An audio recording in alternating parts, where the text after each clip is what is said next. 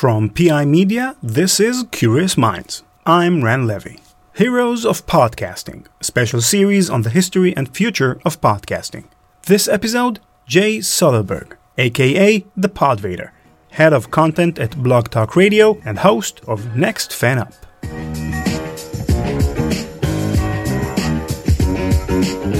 In terms of the large organization, it was selling the large organization that this is the future of audio.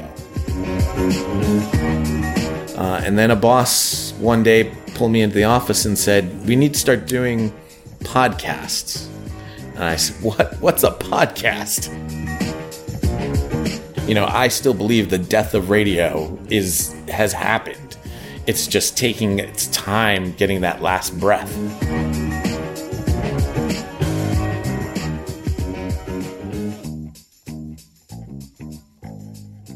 Welcome to Curious Minds. In this episode, we'll hear Jay Soderberg, who started in podcasting way back in 2006. Jay's story is rather unique, since his first steps in podcasting were in the corporate world, whereas the vast majority of podcasters back then were independent creators. I met Jay at the offices of Blog Talk Radio, where Jay is head of content. I should also mention, as a disclaimer, that Curious Minds is hosted on Blog Talk Radio, although, as you'll hear, we mostly discussed Jay's earlier career. We talked about the advantages and disadvantages of podcasting in a corporate environment, Jay's vision as head of content, and, of course, the origins of his nickname, the Podvader. Enjoy the interview.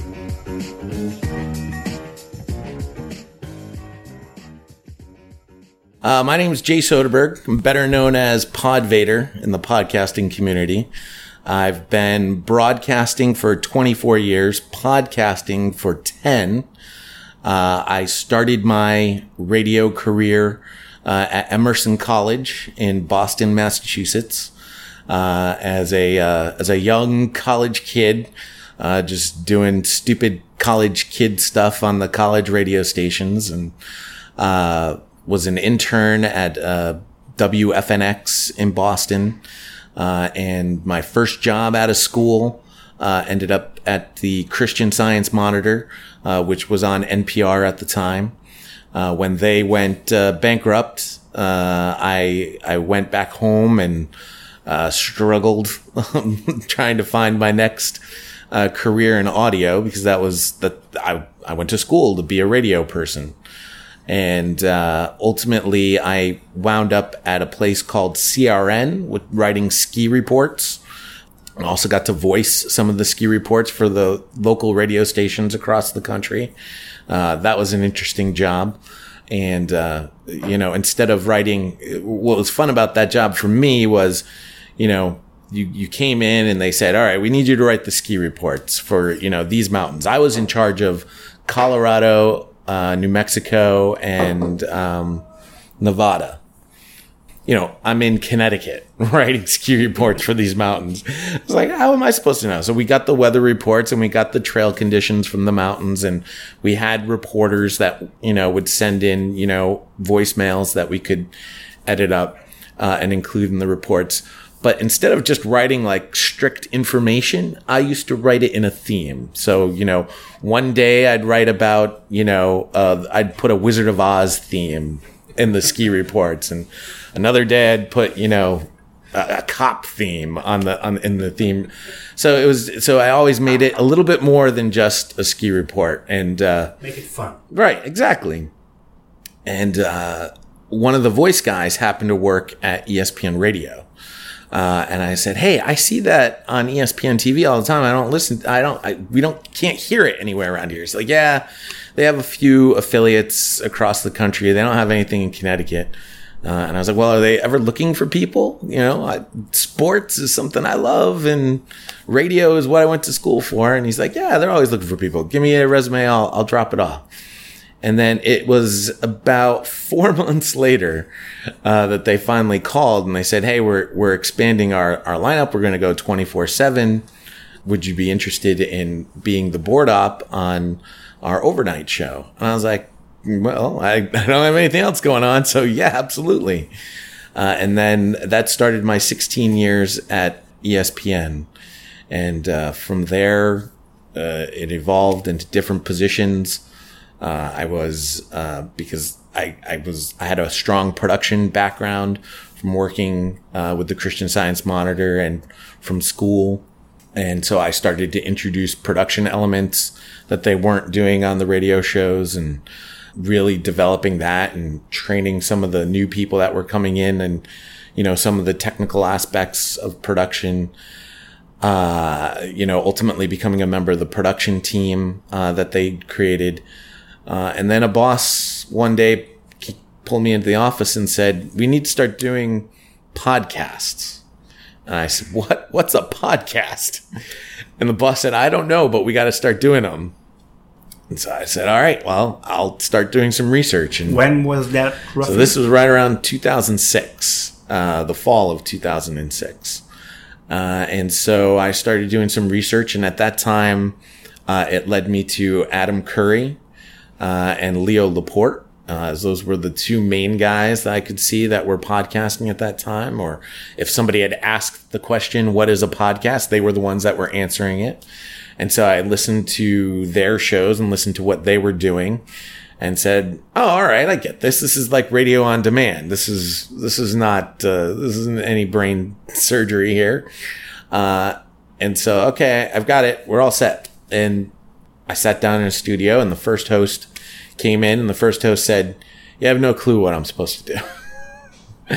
and so I said, "All right, well, let's create a format. All right." and so and that's literally that's literally how it all started it was just like i have no idea what i'm supposed to be doing what should i do and i said all right well let's try this uh, and so created the first format which was uh, it was for a football show and uh, we did news and notes an interview segment and then uh, listener emails uh, and we followed that format uh, for years. Uh, we obviously played and tinkered with it as the show evolved, but uh, any other new show that I ended up producing and taking over, and I had my fingerprints on pretty much every show at ESPN when we were first getting started. Uh, over at one point, I had my fingerprints on over 23 different programs and was producing up to eight shows a day. You know, we we took that basic format and then we tinkered it and uh, twiddled with it for however we needed to do. You know, depending if it was baseball or or what time of season it was. If it was in season, we would talk, we would do some things differently. If it was out of season, uh, we would focus a little bit more on those interviews because we wanted to have more evergreen type content in the off season. In season, it had to be, you know, quick, you know, sort of reactions to the news of the day. Uh, so that was a larger segment in season. Out of season, it was a smaller segment.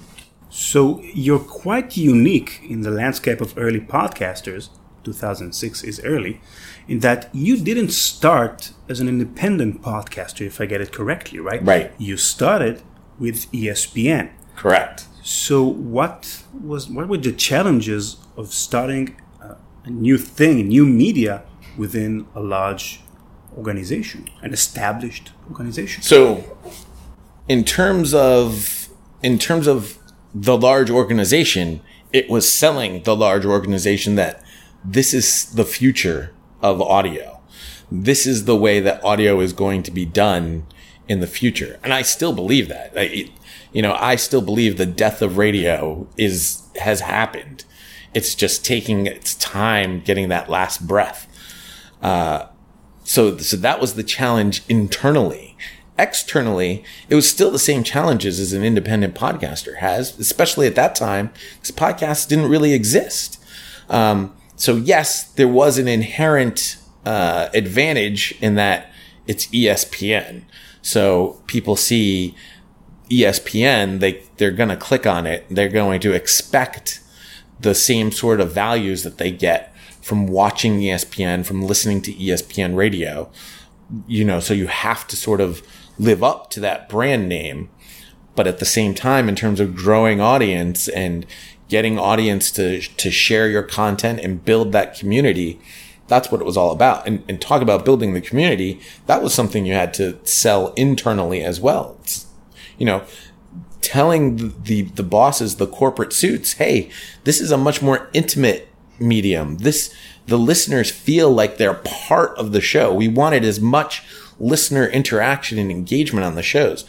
One of the things we did early on on one of our podcasts, The Fantasy Focus, which at the time was the largest podcast in the world.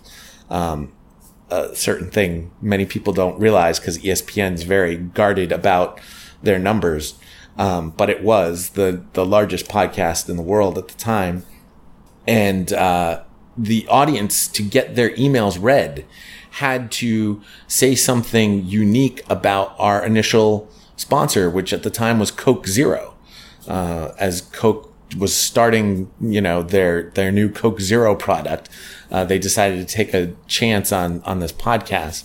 And so listeners would always write in, you know, Hey, Matthew Berry, um, I hope that you have a, a, smooth, refreshing feeling about this player, just like that taste of Coke Zero. Uh, and as more and more listeners started to get the point that the only emails that were being read were ones that referenced Coke Zero, they started coming up with more and more unique ways to to get that Coke Zero reference into their emails uh, to be smart. read. Uh, and so um, it was it got mentioned in a in a in a book, an early marketing book at the time uh, how we were doing that, uh, and you know we tried to to get some more sort of interaction that way on our Baseball Today podcast in the early days. Uh, Baby Ruth, the candy bar, decided that they were going to sponsor the show, uh, but they wanted to do sort of like a, a they wanted to have specific content that that they could own. And so we said, you know, one of the things that people love to do is they love to vote in polls. Why don't we have a Baby Ruth Player of the Week? All right. And so uh, our host said, hey, let's do one better. Let's award the Baby Ruth Player of the Week a Baby Ruth. Let's send them an actual Baby Ruth candy bar. And so these players were getting Baby Ruths and they had no idea why they were getting these, these, these candy bars. They're like, yeah, I got this candy bar. And, um, so it became, it, but it was one of those things where, you know, at the beginning of the week, we started nominating players to be the Baby Ruth Player of the Week. The audience would end up voting and then we'd have the big winner. And so getting that audience interaction with the, uh, sponsor to do something that they do already inherently anyway. They're always talking about, oh, this guy had a great week. Oh, this guy was fantastic. Or this player is way better than this player.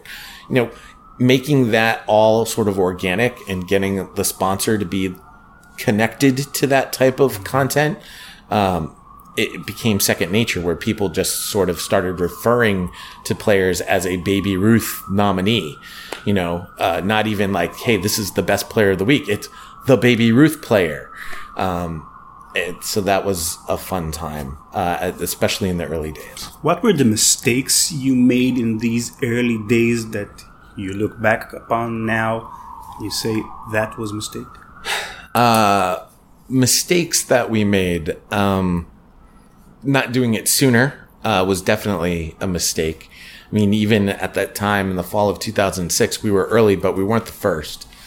I mentioned they're very guarded about their information. They seem to be a little bit more forthcoming these days, um, but not embracing the community aspect of podcasting right from the get go.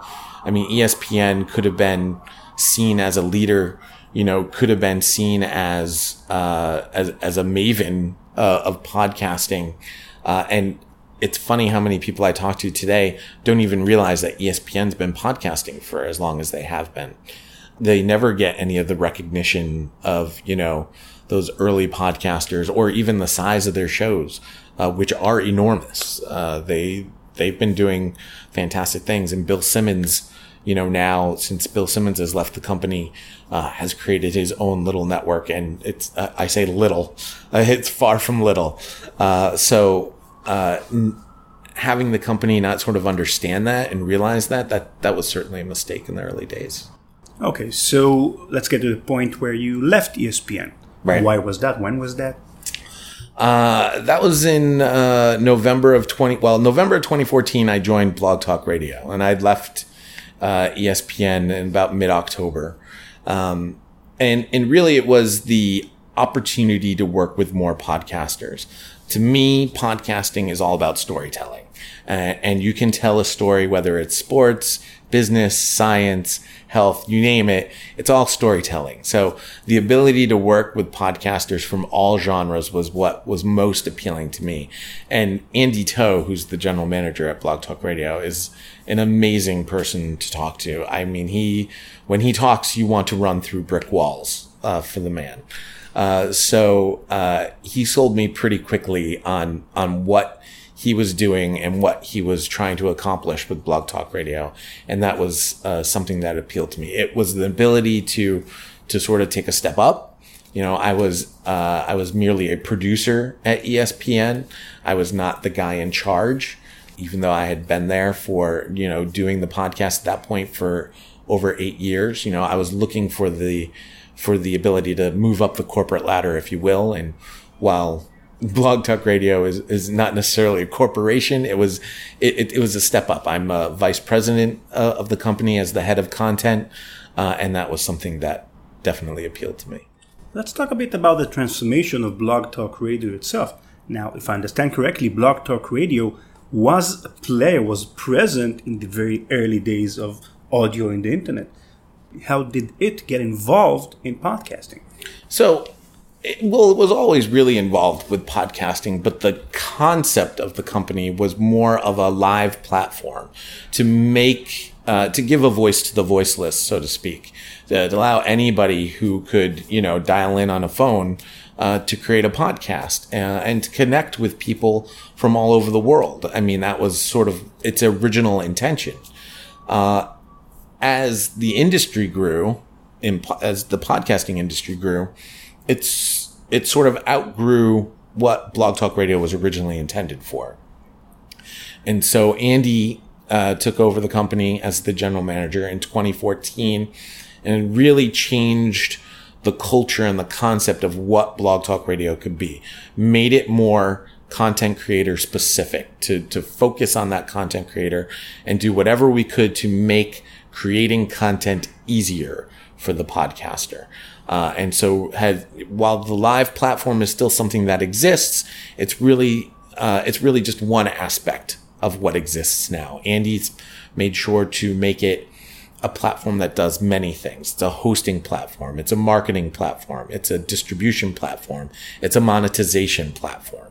Uh, and that monetization uh, part is is really one of our main focuses and thrusts, as we're trying to get more money into the hands of the independent podcaster what is the main problem or problems that podcasting currently faces? Oh, there's so many. that's, that, that, that's, that's a question by itself. that's a question that could take us hours, and I believe we've talked about it for hours already before we even started this interview. Um, but you know, I think uh, one of the things that we always talk about is sort of the discoverability of of podcasting. Um, but but to me, it's not a discoverability problem for podcasting. There's plenty of places you can go to find a podcast. It's more the discoverability of finding my podcast or your podcast.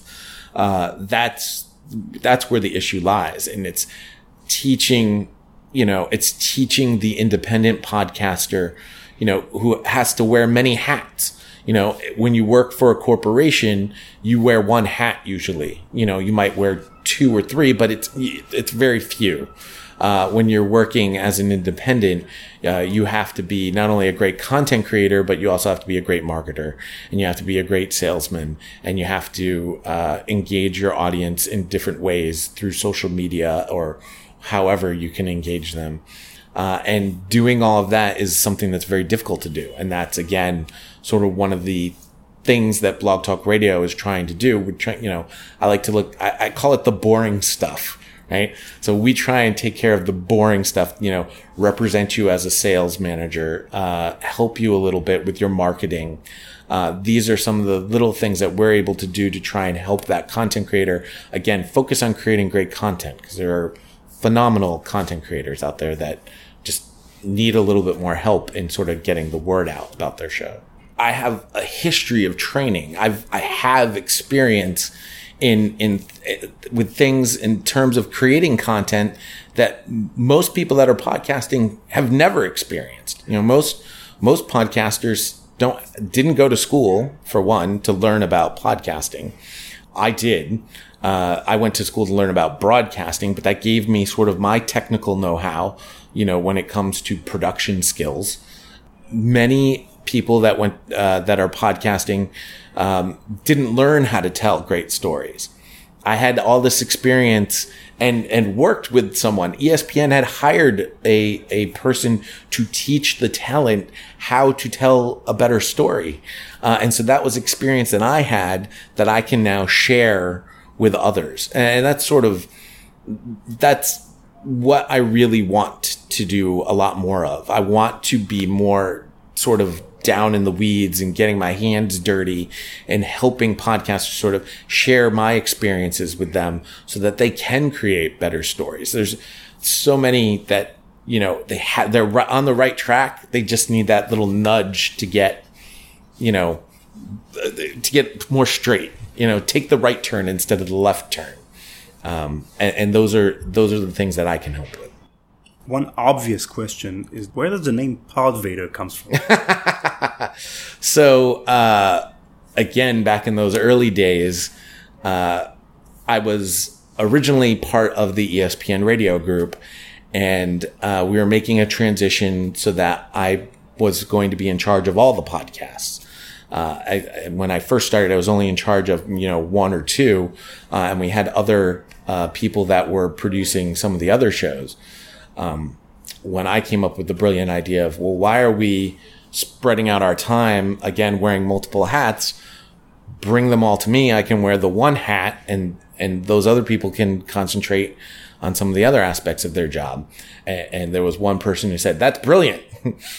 uh, and so when I became the main producer in charge, Matthew Berry and Nate Ravitz, who are the hosts of the Fantasy Focus at the time, uh, who always like to give me you know, the business. Uh, because that's, I guess, what a producer's there for to, you know, take the blows of the talent. Um, decided, well, he, he's more than just a producer. We need to give him sort of a title. Like, the producer doesn't, isn't, isn't just fitting. And so they started going over, uh, different names and they were like, we could call him the Podfather. And I said, well, no, there, Podfather already exists. Adam Curry is the Podfather. Uh, and then they uh, and they said, well, you couldn't be the Podfather anyway because that's too cool. Uh, you can't be you can't be you can't have a cool sounding name. It's got to be something sort of dorky, sort of nerdy. Uh, and then one of the other hosts uh, said, you know what he should be? You should call him Pod Vader because uh, he's a Star Wars geek. and they're like, yeah, that's it. We're gonna call you Pod Vader, and I was because you're evil. You're you're the most evil person in this room. And I went, uh, all right, if you're going to call me Pod Vader, I'm going to embrace it. And you're going to see just how evil I can be. Uh, so yeah, so that's, that's where it came from. And, you know, I, I don't think I'm evil, but, you know, you could ask my talent. They just, you know, I, the, my job as the producer and hopefully what I want to help and, and, and do at a, at a grander scale as the head of content is to, to make the producer better and to challenge the producer. And that's always why they found me evil because they would, they would say things and I wouldn't let it go. I'd be like, no, no, no, no, you can't just say that. You need to explain why you're saying that. Uh, and, and, so by continually challenging the, uh, the, the host, uh, I was getting better content out of them, uh, whether they liked it or not. You got it out of them. Exactly. Uh, you're a podcaster yourself, right? I mean, now you're practically an independent podcaster yourself first of all, give it the name of your podcast, a plug, maybe URL to go to. uh, my show is called Next Fan Up. It's an NFL talk show. Uh, what's unique about our show is we have one fan that represents each of the 32 different NFL teams. So I like to say I have 32 co-hosts on my show. Uh, and you can find our show on Blog Talk Radio, uh, blogtalkradio.com slash next fan up. Uh, or of course you can go to iTunes or anywhere great podcasts are heard. Uh, and uh, and we talk about uh, the NFL from the fans' perspective. You know, one of the things that I learned uh, when it comes to sports podcasting, and, and, I still believe this, the the best mix uh, of our football show was when we had a fan perspective, which was mine. We had an insider's perspective, which was Matt Williamson, who was a former NFL scout and was inside, uh, you know, the locker room and the business of the NFL and a former player. So we had his perspective. And when you combine all those different perspectives into one show, um, you you were able to tell a fuller story uh, than you could on radio or on TV because you were only getting one person's perspective. You were only getting the player's perspective. You were only getting the insider's perspective. Now on this podcast, we're giving you all three perspectives of the game that we all loved. Um, and it would, and would often differ. It, uh, there, there would always be some sort of conflict in terms of how we perceive the game as a fan and how the player perceived the game as a player and how the insider perceived the game uh, as a scout. So um, that was sort of the beauty of that show. And, you know, I still have access to, to insiders and to, and to football players, but on this particular show, no other program gives you the perspective of all 32 teams at once. Uh, and that's sort of what we're trying to do. While the, there's a talking head at ESPN that will, you know, talk, you know, with authority about, you know, each and every team in the NFL. You, you learn pretty quickly that you can't be a fan of all 32 teams. Uh, we present that sort of option on our show. Who are the, the, the people who influenced you as a podcaster, oh. maybe? Oh, yeah, yeah, yeah. Adam Curry, without a doubt. Uh, I often like to say everything I learned about podcasting was thanks to Adam Curry. Uh, and I told Adam this uh, when he was inducted into the Podcasters Hall of Fame in 2015. I went and shook his hand and said, Hey, uh, I literally stole everything you were doing uh, and incorporated it into the ESPN podcasts.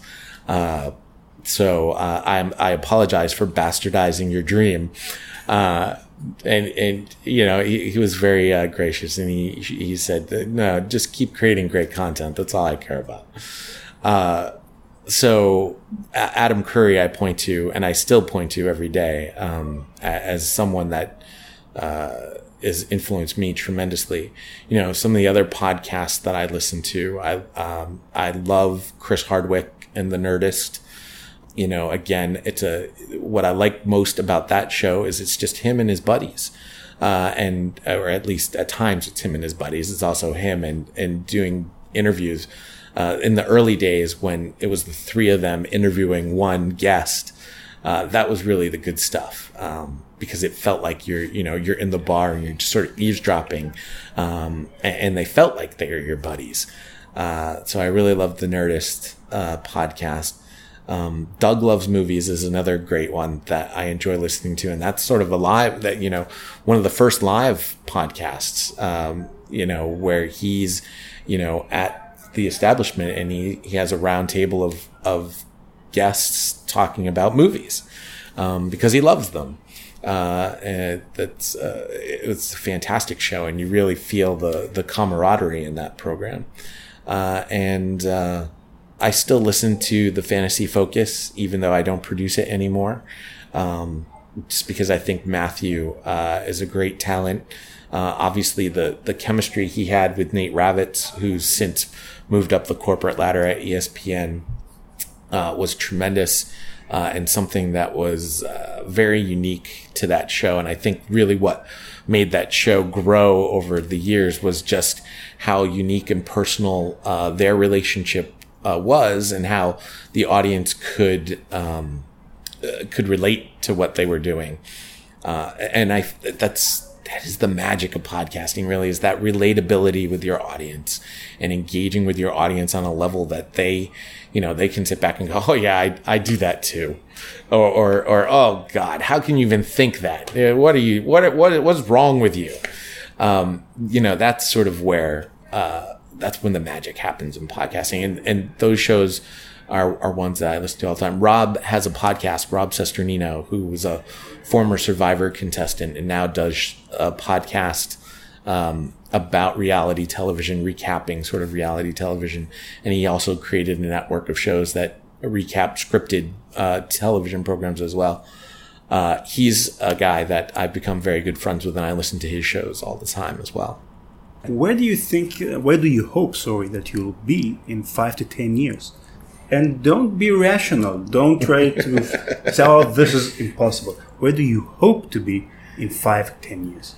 I hope to be uh, somewhere uh, in a secluded mountain area with my family, uh, enjoying a nice large mansion of some sort, uh, and and honestly producing podcasts, sort of acting as an executive producer of sorts, where I can um, where I can sit down and listen to a show and talk with that content creator about the different uh, avenues that that I would choose um, in terms of creating the content that they're creating, uh, because that's what I've done my entire career. I was always a creator. It was, you know, this didn't exist. All right, well, let's make it exist. It was, you know, it was taking that next step of of discovering and and making something out of nothing, uh, and and telling that story and remembering that it's a story and how the story flows with a beginning and a middle and an end and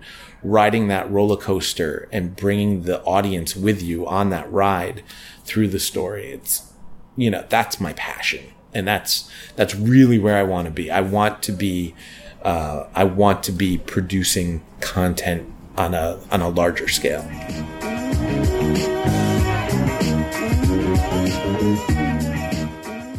That's it for this interview.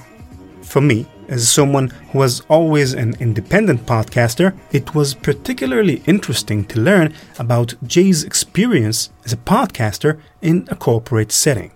I wonder how would I get along in such an environment? I guess that having someone take care of the technical and marketing aspects of podcasting for you can be very liberating but there's also the disadvantage of having to sell your ideas, as Jay put it, to the management of the organization. Something that I never had to do since, well, I'm the management. So, would you rather see more indie podcasts with their wild artistic spirit, but maybe a lower production value? Or more professionally produced podcasts created by corporations and large organizations? Write to me at ran, R-A-N, at cmpod.net or drop me a line on the website at cmpod.net. Big thanks to Jay Soderberg for this interview. If you're an NFL fan, you should definitely check out his podcast, Next Fan Up, at blogtalkradio.com slash nextfanup. Tune into Curious Minds for more episodes in our series Heroes of Podcasting and of course many other topics from the history of science and technology, software, medicine, genetics, engineering, and much, much more. You'll find all previous episodes on our website, cmpod.net, and on iTunes. Search for Curious Minds Podcast. We're also on Twitter at Curious Minds Pod and on Facebook. Curious Minds are Kelly O'Loughlin, co host and editor. Nir Sayag is our sound engineer, Danny Timor is our business manager, and me, Ran Levi, producer and writer. See you again next week. Bye bye.